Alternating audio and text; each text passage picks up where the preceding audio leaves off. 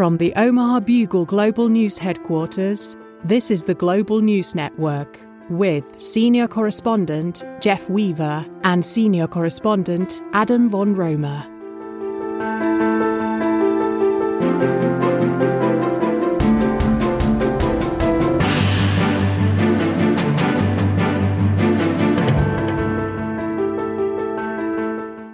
Uh, how do we pronounce his name? Texera? Yeah, I think it's Texiera. Mm-hmm. Okay. I think it's Texiera. Well, Mr. Weaver, here we are finding ourselves at the Global News Network desk of the Omaha Bugle. And as we've predicted many times, the headlines never fail to provide us with ongoing fodder and you know, points of personal amazement or, or amusement at this juncture. So I understand you want to talk about that little boo-boo of last week. Apparently, the Pentagon lost track of some paperwork. Yeah, I think it was a few hundred thousand documents worth of paperwork, as, as I understand it. Apparently, one National Guardsman named Jack Teixeira, uh, who I believe is Texera. 20 page, Yeah. uh, somehow had been sharing documents in a chat group where I guess everybody is sort of military oriented or gung ho military or wants to show their bravado. And Mm. he shared them, and whether he did it or somebody else, somehow they got leaked. And then we have a bit of a problem with most of our allies and a few of our adversaries. You know what? I the first the first question that immediately pops into mind is, and I, I understand we are living in a digital world, but how do you lay your hands on several hundred, potentially thousands of classified military documents in the first place? Is it like you go to the, the document store, or is there is there like some kind of electronic vending machinery classified material? You, you have to join the club and, and pay up, or Well, you know, Adam, I was wondering about that as well because I would have thought, given the hefty amounts of money we spend on our Defense Department every year, which I think are approaching $800 billion in the most recent Pentagon budget, mm-hmm. you would think that somebody would have thought to compartmentalize the access to classified documents. I don't really know why any 21 year old, and it's a National Guardsman person on top of that. We're not talking about somebody who's handling the steering of a uh, nuclear uh, armed submarine or something like that. This is a National Guard, which is not even really active military. Well, I, I was going to say, yeah, that, that kind of brings up another question. You know, how did a National Guardsman, and, and we in no way, shape, or form are, are poo-pooing or taking away the, the job and, and certainly the service that the National Guardsmen provide, but how does a 21-year-old National Guardsman from Massachusetts have any reasonable, I, I don't know how, even how to couch this, but reasonable methodology for acquiring access to, I mean, I thought, I thought I saw a number, it was like 200,000 documents, right? You know, and, and again, we're not weighing in on the, you know, the truthfulness of that, but, you know, there's leaks all over the place. And, you know, eh, I'm thinking to myself, you know, when I was 21, I wouldn't have trusted myself with a newspaper, you know, let alone 200,000 pages of documents or whatever it was. I just, I don't get that. Well, I don't really understand why this wouldn't be guided by the need to know adage that I thought used to guide things as to you had to have certain security clearance to access certain documents and whether he hacked into it or just was able to access it through his own means that didn't require circumventing a security system. I mean, it sounded like it was pretty easy for him to get hold of these documents. But, you know, Adam, the thing that's of concern is that this is just the latest incident in which we have seen people in the past, such as Chelsea Manning and then Edward Snowden, who have dumped loads of classified documents out or whatever What was the, what was the guy that I think he's still hiding out in Sweden or somewhere? Was Yeah, that no. Snowden?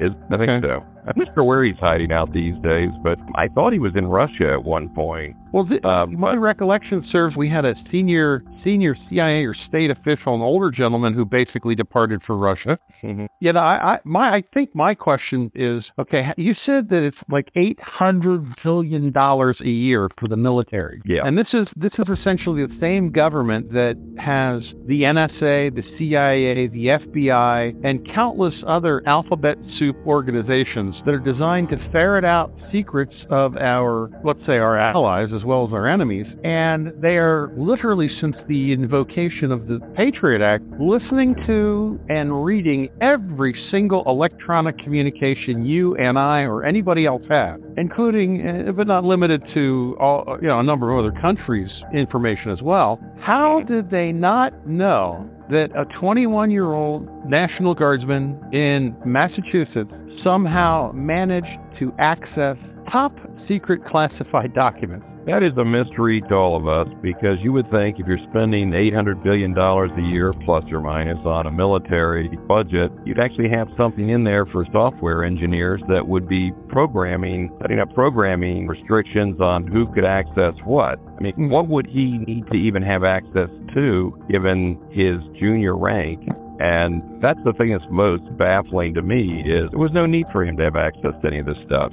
Right. Well, you know, it, it occurs to me that, you know, like I'm thinking back when, when we were kids, you know, um, top, it seemed to me that top secret really meant something. And, you know, like, for example, I'm, I'm harkening back to the days of like, yeah, my, when my dad was in the service and, and in the military, you know, they actually had they actually had groups of, let's call them, for lack of a better term, clandestine warriors who that there was only a rumor they existed and they were specifically forbidden for revealing anything about their training, operations, methodology, where they were, you know, where they were billeted, etc. Now, you know, every third SEAL has his own best-selling novel and, you know, they, they're telling about all their training and all that stuff. It's, it's kind of disheartening that, you know, the secret kind of went out of secret, you know, and well, you know, Adam, I, I think that what's probably changed a great deal since, let's just go back, say, World War II, Korea, that era, is one, of course, the internet and the ability to move information digitally is a massive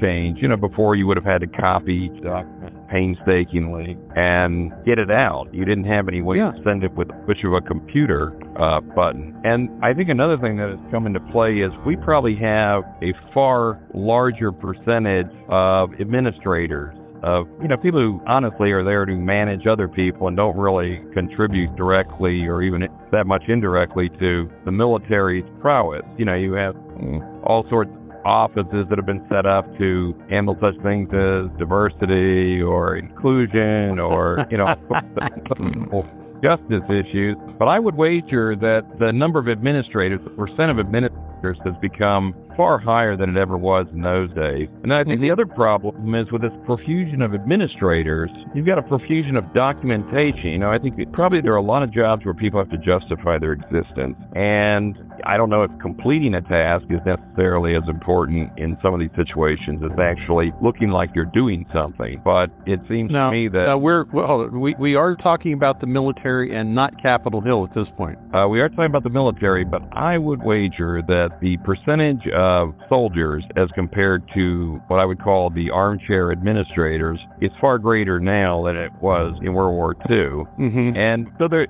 you know, maybe part of it's also there's also, I understand it, a you know documents are duplicated over and over again. The classified ledger may be more widely used than it was before. You know, maybe things that are more trivial are classified now. You know, we we don't really know from, from these documents yet, but it strikes me that if you have such a large bureaucracy, which kind of gets in the way of itself and perpetuates itself, their basic product is going to be paperwork and mm-hmm. um, so emails, reports. You know, who knows if they're actually helpful, every one of them. You know, I'm sure some are necessary, but it just seems to me that the same thing's happened in the university system where you've just had a massive increase in the administrators, the non-teaching employees of the university versus the actual mm-hmm. professors, assistant professors, lecturers, or whatever that actually mm-hmm. do teach the students. So my guess is a big part of this is just the ongoing bureaucratization of of the Defense Department, which we're probably paying an enormous amount of money for, and it perhaps is not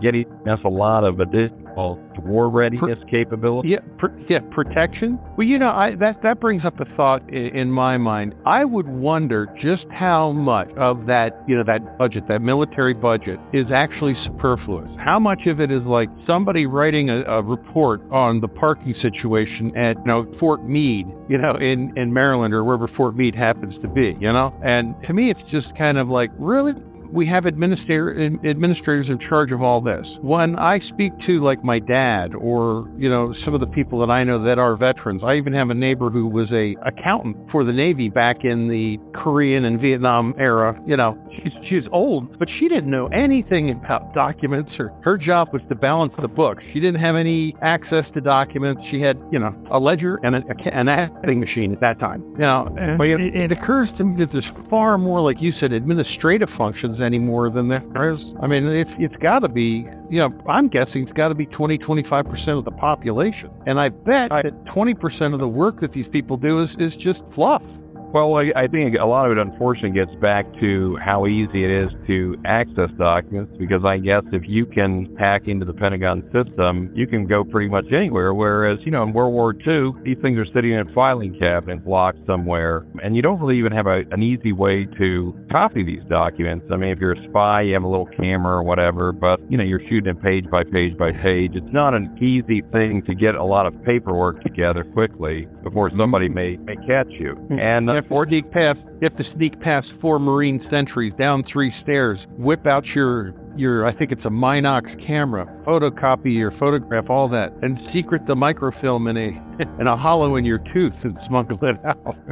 okay. You know, yeah, that's the kind of stuff you had to do. Was very manual, and you couldn't diffuse it very easily either. You had to meet Boris in in Park Slope uh, in Brooklyn and hand him the microfilm. It wasn't like you could simply say, "Okay, I'll just put this out there on the internet and hit go off." But you know, actually, though, there is one thing that I, I thought was very interesting. I think the Washington Post had an article about the increasing number. Well, first of all, the military seems to be having an increasing difficulty with recruitment. And uh, mm-hmm. given, given how bizarre some of the policies, some of the social policies that have been forced upon the military, that doesn't really surprise me at all. But right. what the was getting at was that they're trying to recruit people, and one big emphasis is trying to recruit people who are into gaming and everything, or into the whole, right. you know, shoot 'em up games and so forth, with the hopes that, uh, you know, if they're really into that, that they would want to become soldiers. And, but the article also went on to say that a lot of these guys, and maybe that suits this uh, Jack Teixeira fellow, are kind of loners. They, they converge in these chat rooms, and they you know, they want to show each other up with documents or not necessarily documents, but just with whatever they can say that will impress other people in the chat room. Mm-hmm. And I guess you can access documents. Maybe that's something. But I guess the point of the article was that because you are going, trying to reach a certain type of individual who's into the gaming, who's not in it, not going to try and do something for money, but more for prestige, you know, to show that they're that they're important, that you run a real risk with that type of psychological background if you're going to put them in a sensitive position. That being said, if you don't compartmentalize the whole system severely anyway, well, it's easy for somebody who's ambitious and knows something about computers to get access to more than they're entitled to. I don't know if the, I mean, I think the solution really is more how the information is accessed and compartmentalized so that even if you're hell bent on finding out the secrets relating to the ICBM, you know, forces or whatever, that you can't get a hold of it because you're just not on the same system as, sure, you know, that type of system. What worries me at that is that it's all part of one big system that ultimately is interconnected. And I hope that's wrong. I would think it would be somewhat segregated for like who can fire a missile off, but you know, you just wonder you just wonder how interconnected everything is. Mm-hmm. Well, you know, that in and of itself is scary, considering that the current occupant of the White House actually has the nuclear football 24 hours a day, seven days a week. I can see the potential for bad things happening there. But you know, I think I think I saw something about, and it, I think I even saw a uh, an ad recently where the Army or maybe even the Air Force was recruiting people to fly drones. You know, which is uh, which is right right to your point about the you know the the gamers. You know. Well, I, I think that the drones certainly play a legitimate role in the modern warfare, the way it's shaping up for intelligence gathering. And, mm-hmm. you know, I, I certainly understand they've been very active in Ukraine and enabled us through, I guess, drones and satellites and so forth to provide real-time information to the Ukrainians. And, right. you know, certainly one of the things that helped them to withstand you know, the Russian onslaught. Mm-hmm. Well, that was that was actually part of what I saw was part of the release. Uh, one was they released or he released Teixeira released documents indicating that China was actually funding a lot of the military materials for the Russians. They were actually providing financial support, if not material support, for Russian intrigues in the Ukraine. And also in that cache of documents, there was a number of documents related to the amount of special forces, you know, people that the United States actually has in the Ukraine. And then, you know, of course, we had somebody, you know, from the government backpedaling that, saying that they're just there for security for the military attaché in, in the Ukraine. You know, so there's, it's kind of like this guy somehow managed to get a hold of a lot of stuff that he should have had no way to even access. And then it brings up the next question. If this kid is that good at hacking computers, maybe they should give him a job, you know, and, and put him in a position where he keeps the military from getting the documents hacked. Well, either that or let turn him loose on the Russians or the Chinese. Yeah, that's true. That's true. I mean, I never thought. I mean, that way. I, the bad thing is going to be if he's not that big of a whiz at this stuff, and he just managed to get into the system, and it just opened up like a lotus flower to uh, whatever he wanted to uh, check out. a lotus flower. You think it was like the, the Library of Congress, electronic, you know, lending library? Going to borrow some documents? Well, I, I guess the problem is you and I really don't know how porous the system is, but it sure sounds like it. You know, it's a recurring problem. You know, we had those other two, Snowden and uh, Manning, before, and every time after the leaks occurred, which were massive, we're reassured that new procedures are being put into place by the same people who keep failing to put the new procedures into place. So, you know, why are we expecting a different outcome? Well, that brings up an entirely different question. Now, here's the thing. Now, this is this is blown up all over every news outlet, like on the planet. It's everywhere, right? And it brought up a question in my mind and I, I, hope you recall this incident, but we had a former president's wife who had a un, let's say, uh, firewall private server that was actually getting intelligence information. That kind of went away. And according to a book I just recently read, Debbie Wasserman Schultz lost her personal laptop, uh, although she did not admit to it. And her laptop was then found in one of the buildings on Capitol Hill in what was formerly a phone booth with a post it note on it saying sorry. And of course, the, here's here's the best part. I don't recall exactly what committee she was on, but Debbie Wasserman Schultz was actually uh, getting classified documents. Which I, I would imagine, Adam, that pretty much everybody in Congress must get some type of classified documents, depending on what committee they're on, and right. you know, so forth. So I'm not surprised that she would be getting them. You know, you, you, you almost wonder is the problem that do you have to almost make it so they can't access the system unless they're physically at the work site that they can't yeah. take a, a well how any- yeah I was gonna say well how hard would that be you know? Because I mean think about it like all last week virtually I worked from the house using my intranet uh, or internet connection to connect to the office. Well all that communication is uh, I'm sure that's not secured but imagine if you will a uh, you know a member of government doing exactly the same thing. How do you ensure that nobody gets into that pipeline and and, and steal stuff? Right. I just can't imagine how you can secure that. And to your point, I mean, if you're going to access that information, you're going to access that information in your office on a secure device that is separate and, you know, discreet. and I would imagine at some point you almost have to have it such that, you know, there's no external access to it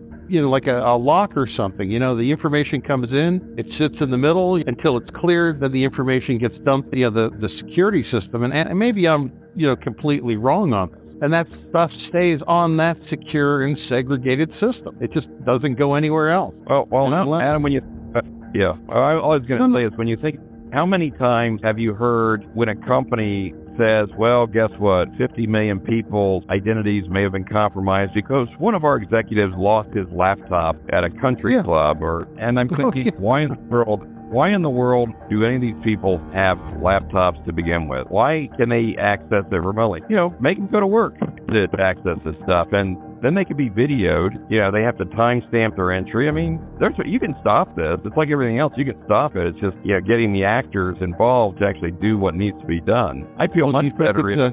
Pardon me. As you said do you think it's a lack of will? Because it surely isn't a lack of money. Eight hundred $100 billion, I'm sure they could figure out a way of slotting that in. Well, I think there'd be a savings, Adam. We'd be getting rid of all these laptops that we're buying. I mean, look at how much trouble Hunter Biden's gotten in on his laptop. And, well, he really hadn't gotten any trouble. He's gotten a lot of uh, news attention, I guess. But mm-hmm. it just seems take away the laptops from everybody. You know, you got to go to your office or, or there's got to be remote locations that in an emergency you can go to. But this whole thing where everybody mean, walks around top. That's the, you know, you mean almost like, uh, Jeff, almost like the, uh, the cone of silence? Well, yeah, or just or a remote, you know, just a separate outpost. Like the Pentagon has a location somewhere else other than just the Pentagon, you know, if there's an emergency or whatever. But I mean, why in the world would anybody, you know, frankly, of almost any level, need to be carrying all this stuff around? You know, well, I don't, I don't see it. Yeah, I don't either. Yeah, I know. Yeah, no. And when you think about it, there's so many, like for example, uh, and and we're getting close to our time here, but when you think about it, we had Chinese weather balloons floating over the United States gathering what they call signal intelligence. So they were essentially piggybacking and doing the exact same thing uh, I believe the NSA does, but they were doing it for China. And, you know, these balloons are out there bopping around, and unless, and, and I could be completely ass out on this, but unless the device you're using is inside, you know, like a Faraday cage, mm-hmm. or a, bunker somewhere, they can pick up on what's going on on that computer, especially if you're using a Wi-Fi. Yeah, Or so you said maybe maybe the issue should be you want to see this information. You step into that office. There's a machine in there. It's enclosed, like I said, in a Faraday cage or some kind of bunker. It's not connected to the internet directly. The information is compartmentalized, and the information gets used right where it's at. I think you just solved the problem. Plus, nobody gets a laptop. Well, how about, I mean, how about the notion of everybody? How that would hurt. I fail to see how that would hurt anybody's productivity very much to take their laptops away. Mm-hmm. Well, I believe it's now part of the process on the Hill where you not only have a laptop, but you have you know your your machine at the office, and they give you an iPad now. Oh, good. What can go wrong? Yeah, just just out of curiosity, what bad could possibly happen there? You know, if Debbie Wasserman Schultz lost her laptop, and it wasn't for like a day, this was for, I want to say, three weeks it was missing, and then it turned up in, like I said, a phone booth, essentially. Seems to me there's a little bit of a disconnect between, you know, secrecy and national security and, you know, how, how the, let's say, the hires up you know, comport themselves with this information. And they don't seem to be that alarmed about it because I would think the thing you would be doing is shutting down access with a vengeance after yet another incident like this. And whether it's as simple as taking away everybody's devices or making it impossible to, you know, transfer data to, you know, a secondary device like a laptop or an iPad or whatever, I don't see where technologically that would be a bad idea. It just means, okay, so you're not uh, taking your stuff home on the weekends to ostensibly work. You just take care of it while you're Yeah, that, that, that seems to be a high priority there. They take their work home with them. Yeah. Well, like you said earlier, I mean, so let me see if I understand it. He took his work home with him to the country club. Well, yeah. I mean, that's, you know, or, or whatever, but it's just, it, there's no need for it. And, and the problem is that it doesn't ever seem to change. And I guess the other question, which is beyond the scope of this program, is what do you do with this kid? Well, you know, like I said, again, it's, it's possibly, yeah, it's possibly a, a, case where, listen, how did we get our space program? Real simple. We brought back the German V2 program, gave them all, you know, clemency and turned them into, you know, basically NASA. So, you know, you want to stop hackers, well, best thing to do is probably get yourself a hacker. You know, because my suspicion is if he's better than the people that were keeping him, we're supposed to be keeping him out, then you need to hire him and put him to work, you know, protecting your secrets, or like you said, have him go after our adversaries. Have him look into that. I, I think so. I, it'll be interesting to find out how good a hacker he is, or if it's just something that the system itself is just so poor in compartmentalizing information that you don't have to be that great of a hacker. But I agree with you. You know, set set them loose on either preventing others or, um, you know, or going after Russian systems or Chinese systems. But uh, that's for another day, Adam. So I suspect we probably need to wrap up this uh, broadcast. Yeah, we're we're at the we're at the end of our program for for today, Jeff. I want to thank you for meeting me here at the Global News Network. You know, obviously we try to stay on the cutting edge of news here at the Omaha Bugle, and we'll certainly continue to do so. And from senior correspondent Jeff Weaver and myself, Adam Von Romer, I wish you all good night.